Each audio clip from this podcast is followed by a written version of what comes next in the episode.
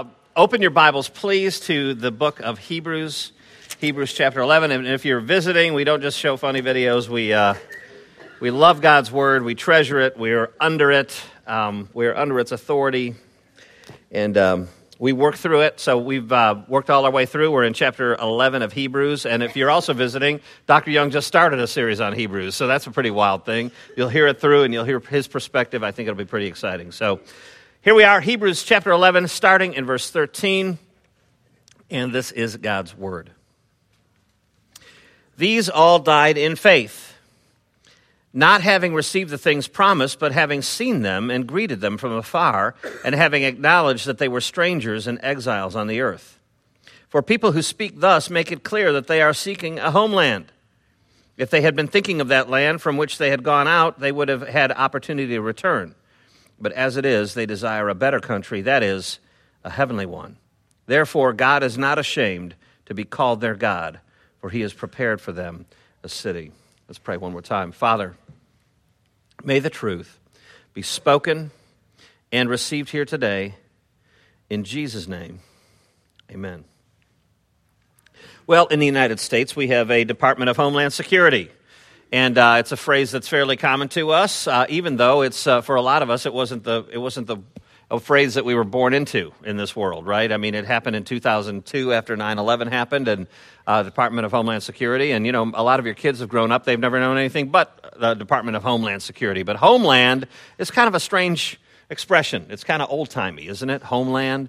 Uh, you think of oh, back in the old country, you know, the homeland and all that, and um, you know, I've got several uncles that uh, are all into ancestry and all that kind of stuff, and I've seen a picture of the village that the Umlaufs supposedly came from in Germany. You know, it's like an ox cart and, you know, a black and white shot. And, and I've always kind of wanted to go there.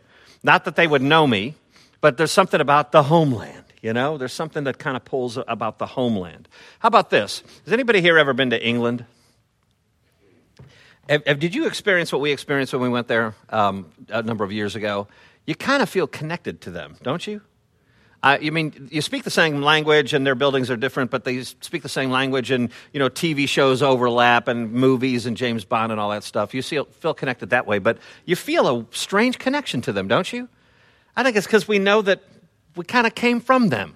There's this, this pull, there's this, this homeland thing that's kind of uh, embedded. There's this kind of affection that we have toward the Brits. And of course, in America, uh, God bless America, my home, sweet home. So, what's the big idea today?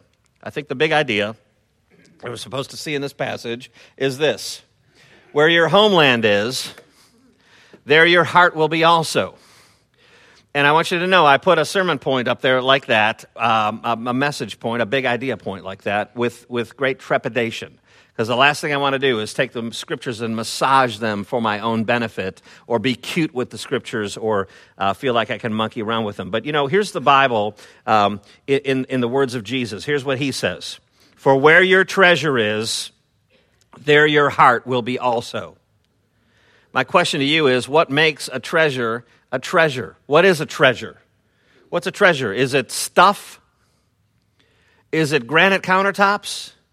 Is it everybody gets a Porsche? Is that what a treasure is? A Porsche? Uh, is it Jimmy Choo shoes? Or, ladies and gentlemen, is the Christian's treasure the person of the living God? Not just a wonderful location that we can go and chill out later on in, but isn't it the person of the living God? This God who is covenanted to make us his people. That's the treasure, the person of the living God, uh, the one who made covenantal promises. He pu- procured them with the blood of his, his, Son, and he secured them in the Holy Spirit who giveth life. So, uh, for the Christian, um, the writer of Hebrews is saying, where your treasure is, is the heart of your belief system.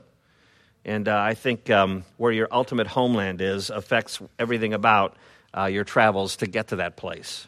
So let's look at our very first sermon point, which is this the journey's end is not the end. Look at verse 13, if you would.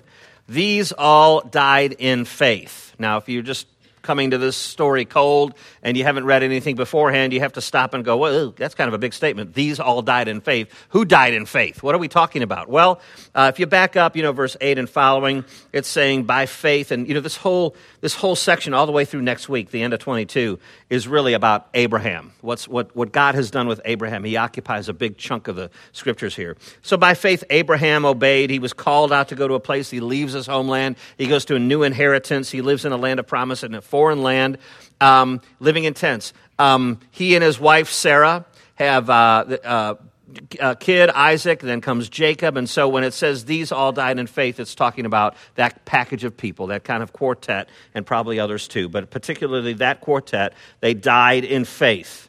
And uh, listen, that they all died in faith is sermon worthy enough, isn't it? I mean, if you had to sit down and write a, a catchy sermon, they all died in faith, uh, that would be a profound thing to, to, to teach. But there's more to it. End of verse 13, it says, Not having received the things promised, but having seen them and greeted them from afar. So you see that promises were made that they never saw fulfilled in their lifetime that, that's a profound thing. Abraham and his sons and his wife, many in his household, died longing for the fulfillment of a promise. They believed it, but it took them all the, way to the end in their belief, and they died without seeing the actual fulfillment of the, of the promise, and yet their faith did not waver. Now, we're supposed to be gleaning things from that, lessons from that. That they didn't see the fulfillment of the promise, but their faith didn't waver. I mean, we believe in things that we can't see. We believe that a Christ is going to come again. We believe that a Christ is ascended and is seated at the right hand of God, holding session as king, yet we can't see him. But we believe it. We believe he'll come back and make all things right. It may or may not happen in our lifetime, but we glean from it. You know, um, in Romans 4 uh, uh, 12, and it's, boy, that's a, that's a thick hunk of verses there. But in, in the middle of that thick hunk of verses, uh, uh, verses 12 and 13 in Romans, or 11 and 12, I think, it says this about Abraham. It says, um, that we're, it says we're to walk in the footsteps of the faith that our father Abraham had. And the idea is that uh, Abraham is walking and we're kind of in single file behind Abraham, and it's like we're putting our footprints in his footprints, walking where he walked. That's the way we're supposed to be thinking.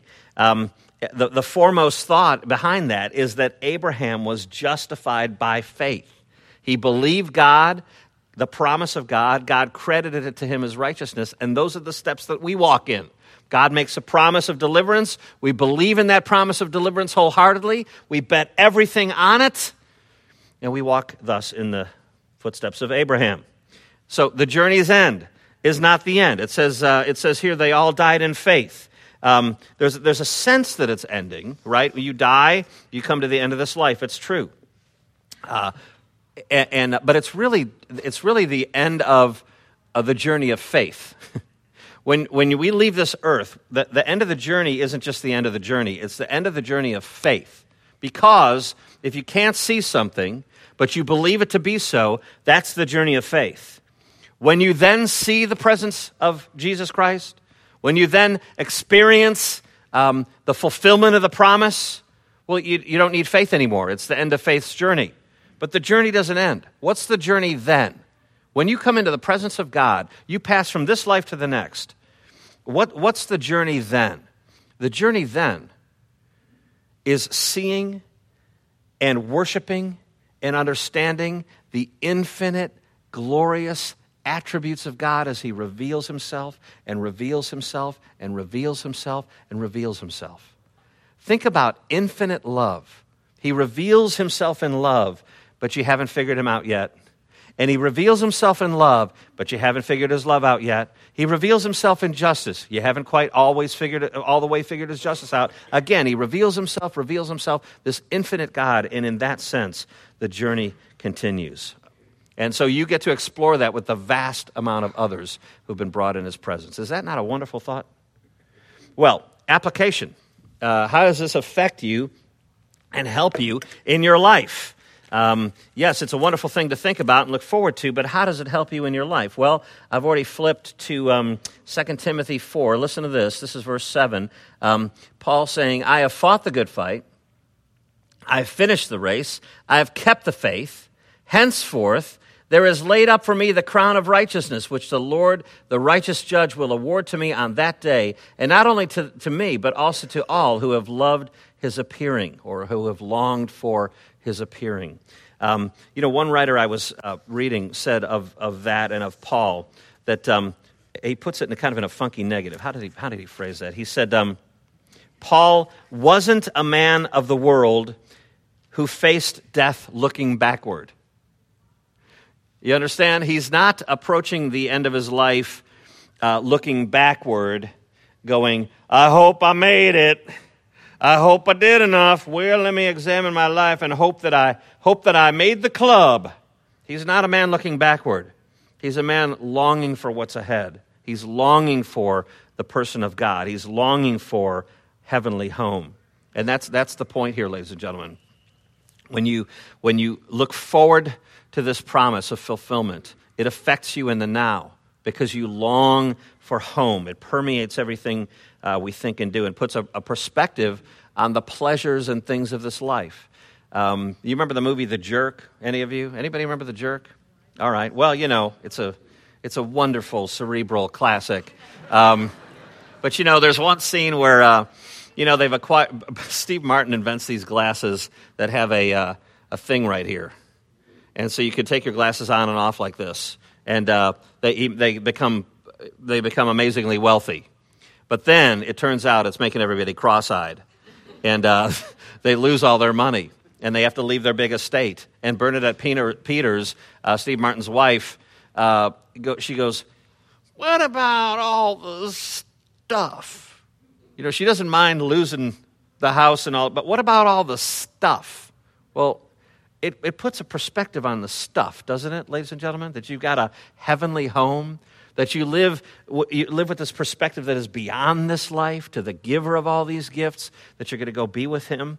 The Christian knows, ladies and gentlemen, that it's only stuff and that our real home is in heaven. Our journey is toward and uh, forever magnifying the person of God. All right, second point. To leave a home is to seek a home.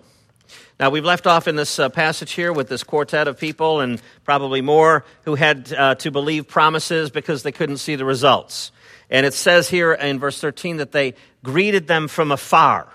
So now we know the flow of, the, of what the writer is doing here. So we continue on in verse 13 it says, and having acknowledged that they were strangers and exiles on the earth. Now, that, that uh, acknowledgement of that is a big deal. And we talked last week of the importance of remembering that we are pilgrims on this earth, right? We're travelers, we're sojourners. That's so important for the Christian to keep on, on mind. That's why a book like Pilgrim's Progress uh, was written, because we are pilgrims. We're heading through this life, we're going to some other place. Um, the, the, importance of the words having acknowledged cannot be uh, overstressed. They acknowledge that they were strangers and aliens. You know, they've got it on the forefront of their mind. They realize that they're travelers. Um, that, that changes the way you operate within this world. You don't clamor for things of this world and find your identity in this thing, your identity in that thing. Rather, you realize wait a minute, there's a future home. I'm just passing through here. Now, those two words strangers and exiles are translated in different, in different ways in, in different uh, Bible translations. But I can tell you this they're not the rosiest of terms. Um, the idea behind the word strangers, if you, if you do kind of a word study on it, it's the idea of alien, uh, to be an alien. And listen, an alien is a very popular political word right now, isn't it? Ha- we have aliens in this country. Now, what do we do with these aliens? I don't want to get political, but what, what do we do with these aliens? Should we have compassion on them? Should we have compassion on people who are in this world and in this life and in our country and they've established themselves? And should we have compassion on them? I think we probably should. On the other hand, you know, the people who will argue that, they'll say, well, if they haven't committed a crime, um, then we should uh, show compassion on them. Well, you know, they're illegal aliens. The first thing they did was commit a crime. they came in illegally. That's a crime. What do we do with them? All I'm saying to you is, it's a very complex thing, isn't it? Should we have compassion? Yes. Uh, should we have our borders? Yes. I mean, what do we do? But all I'm saying is that the word alien is a freighted one. And it's a freighted word for these Christians, and it's a freighted word for you and me. We are aliens. We don't belong here. We're, we're passing through. It's not a permanent place. The idea behind the other word, uh, other word um, uh, yeah, strangers and exiles. The idea behind exiles is, um, is, um, is, is that, um, yeah, we're, we're inhabiting a foreign land for a time. So we're exiles. It's, it, we're aliens, but we're, we're exiled. So if somebody leaves a country, they're exiled in another country. That's where they set up their home, and it's this temporary residence. And a good way to think about it would be like a, um, one of those hotels where it's, what do you call those things? Extended stay. So it's like an extended stay motel. That's, that's the Christian life. We're in an extended stay motel, uh, but it's not our home. We sing about it, ladies and gentlemen. Um, I need thee precious Jesus, for I am very poor. And then we sing. And where do you think the songwriter got it from? Our passage. A stranger and a pilgrim. That's where he got it from. I have no earthly store. And by the way, the senior high has had it printed wrong on their screens for years. They have earthly shore.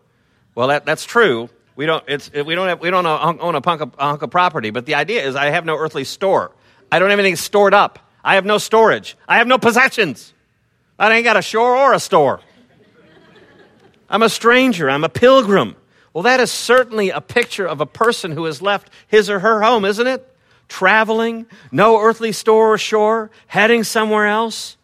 But not only is it leaving a place, right? It is heading to another destination. Um, to leave a home is to seek a home. So let's look at verses 14 and following. It says, For people who speak thus, make it clear that they are seeking a homeland. They've left one, they're seeking one. Verse 15. If they had been thinking of that land from which they had gone out, they would have had opportunity to return. But as it is, they desire a better country, that is, a heavenly one. All right? They could have returned home. Uh, in fact, you know, I told you, here's the Fertile Crescent. You know, Abraham, he goes, they, they could have they could have gone back. They could have gone, voot, voot. but that wasn't where their focus was. Their focus was on the promise, belief in the promise. You know, uh, when the pilgrims came over to the Americas in what was it, 16, what was it, something, 16 something? Huh, 20? Yeah, on the El Nino and the Pinto and the Santa Lucia when they came over. Uh, a little rusty on the uh, details, but uh, what was that? I think that's a restaurant in Bartlett. I think it's, it is a restaurant in Bartlett. uh, but think, ladies and gentlemen, when they're in the middle of the ocean and it's horizon all around them, I bet they understood that principle pretty well. To leave a home is the seek one. You're in the middle of the ocean. We better find some land. Um, that, that, that's, the, that's the principle. And I've got a personal illustration for you, too. Um, I went to India on a mission trip uh, years ago, and, um, and I'll tell you, it, uh, I, I, was kind of an add on, and I got kind of a, I got a Christian ticket. And uh, a Christian ticket is, uh, you know, how, how we can get the cost absolutely lowest and make the passenger most miserable. And uh, so I went from like it was a, it was the most awful ticket I've ever had. It was like Memphis to Atlanta to LaGuardia, catch a bus cross town to JFK to Dubai, and then to Hyderabad, India. It was awful. And then uh, so you're over there, and it's just hot the whole time, and their culture's so different, and I get back on a plane, and then I had another zigzag through Zurich and something, and then I had to connect through Detroit, and it was like 8:20 at night, and I was just so exhausted. And I can't remember one trip is longer than the other one. I can't remember which was which, but uh, it was I was just so exhausted. And uh, so we, we got a late start, and uh, so we get in Detroit. And I'm like, I'm just going to make this flight if I make this flight. And so I am booking it. This is, I was much more virile back then. I was booking it top speed through the airport, just booking it. And I get to that counter dripping with sweat. And um, there's a lady behind the counter and nobody sitting there. And I mean, I ran up to that counter, just, I had run through the whole airport. And I took both hands, and here was the counter right here. I took both hands and I went, bang on the counter. And I said, Tell me that plane just didn't pull out. And she said, We just pulled the thing back and there's no getting it back. I mean, it was right there. And I said, You have got to get my body to my home tonight somehow. And, uh, and, and they did. They did. I went to Sam Adams and had a, a burger and, and, perhaps something else that they made. And, uh, and uh, but, oh, I mean, I, I don't know that I've longed for home more than that. And when I got home, I just grabbed my wife and, and it, it, my dog. And it was just, all I'm saying to you, ladies and gentlemen, is that intensity is what we're supposed to have all the time about our Heavenly Father and our heavenly home. We're just to be this forward minded person where, yes, we live in this life, we, we, we live, we grow, we raise kids, we try to do well, we try to worship God in this, this flawed, herky jerky world. But boy, there's this just this pull for home, home, home. That is a hallmark of what it is to be a Christian, friends. All right, last point. God is not ashamed of you. Look at verse 16 the end of it. Therefore, God is not ashamed to be called their God, for he has prepared for them a city. Now, friends, it would be so easy to just take that verse and build some kind of heavy handed sermon uh, about it. God's not ashamed of you. Why are you ashamed of the God? We're not supposed to be ashamed of the gospel, it says in Romans. Why are you ashamed? You, we need to evangelize better. That's what we need to do is evangelize better. I mean, you could just preach that all day long. But friends, let's not miss what is being said here. The profundity of it, the great comfort of it. God is not ashamed of you. They, they were heavenly minded. They, they were redeemed. They were, knew they were moving through this life to the presence of God, their treasure, their home, and God is not ashamed of them. Um, that, that's not just a delightful adage. Um, it, the truth results in an action. It says that God has prepared for them a city. You know what that means? He's prepared for them a home. He's prepared for them a place to dwell, to, that it would be permanent, a city, a home. That's the idea. Now, I got an application for you. If you flip through the Bible, you will find at least nine times a, an expression like this. Um, I am the God of Abraham, Isaac, and Jacob. At least nine times you'll, you'll, you'll read that specifically, and, and many more times it is implied. I am the God of Abraham, Isaac, and Jacob. God speaking of himself, his relationship covenantally to these people. Now, I don't want to do cheap parlor tricks. I, I hate when you go to a church and they say stuff like, the preacher goes, blah, blah, blah, blah, blah, blah, say blah, blah. And everybody goes, blah, blah and uh, blah blah blah. And all the people said, you know, that that that milking the crowd for some kind of response. I think it's like insecure preaching where they need a little bit of like, "Are you still there? Are you still with me?" Everybody say blah blah blah blah. I hate that. I think it's a parlor trick. However, would you would you just? I don't think this is corny. Um, would you say your name when I point to you? You can whisper it, you can just mouth it if you want to. I am the God of Abraham, Isaac, and Jacob. That's what God says. You know what that means? I am the God of Jim Umlauf. He's your God. You walk in the footsteps of this one who believed the promise. And that means he's your God. He's your God. That means He's not ashamed to be called your God. He rejoices over you with singing. You know, um, He freely, publicly, eternally associates Himself with you. And you know, um, in, in Jeremiah 31, 33, and in some form in the Bible, at least 28 times, God says something like, I will be their God, and they will be my people. That's forever, friends. God is not ashamed of you. All right, last couple things. I got two little things. Um, thing number one is this traveling home. Um, everybody's experienced going out of town and you come home and you slide into your sheets. And doesn't it feel good to be in your own bed? I don't know that anybody, I don't know anybody who can't relate to that. When you come home, you travel, you slide into your own bed. There's just something so this is where I belong. And, and you know, when we go out of town, we even like to wash the sheets and I'll flip the mattress. I know you don't have mattresses that you flip, but we have a mattress we, that we, I flip. And so we'll flip it and it's extra, you know, mm, boingy. Uh, and you get home, you just slide in, you just go, oh, man, what a feeling to be in your own bed. Well, um, it's not just a place that's familiar, it's a place of safety and rest. And friends, so it is with heaven. Last thing, I'll tell my wife sometimes, I'll say, baby, um, wherever you are is home. And uh, she's awesome. She'll, she'll say things like, you know, wherever God leads you, I will go. Um, wherever ministry takes you, I will be at your side. And that's awesome. But I say to her, but wherever you are is home. Wherever Tammy is, is home. Um, Friend, you are a traveler, and uh, you are not alone. This ragtag, limping, sometimes feckless band of pilgrims is headed somewhere. You know where we're headed? We're headed where the person of God is. Where the person of God is, is home. Let that shape the way you live. Righteous Father, uh, we are guilty. I'm certainly guilty of focusing on this life and things of this life, things in this life, the stuff.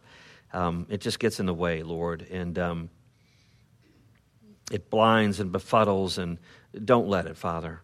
Let the focus of your children be on their Heavenly Father. Might your Spirit work in us a greater desire and hunger for holy things, a hunger for you, the person of God, that we might that we might fellowship with you, that we might sup with you, that we might not be ashamed of you, because you're certainly not ashamed of us. So help us on this journey, Lord. Remind us that we're sojourners. We so need it. We so need you, and we're so glad to have you now in this life and forever. And we pray it in Jesus' name. Amen. Thanks, everybody.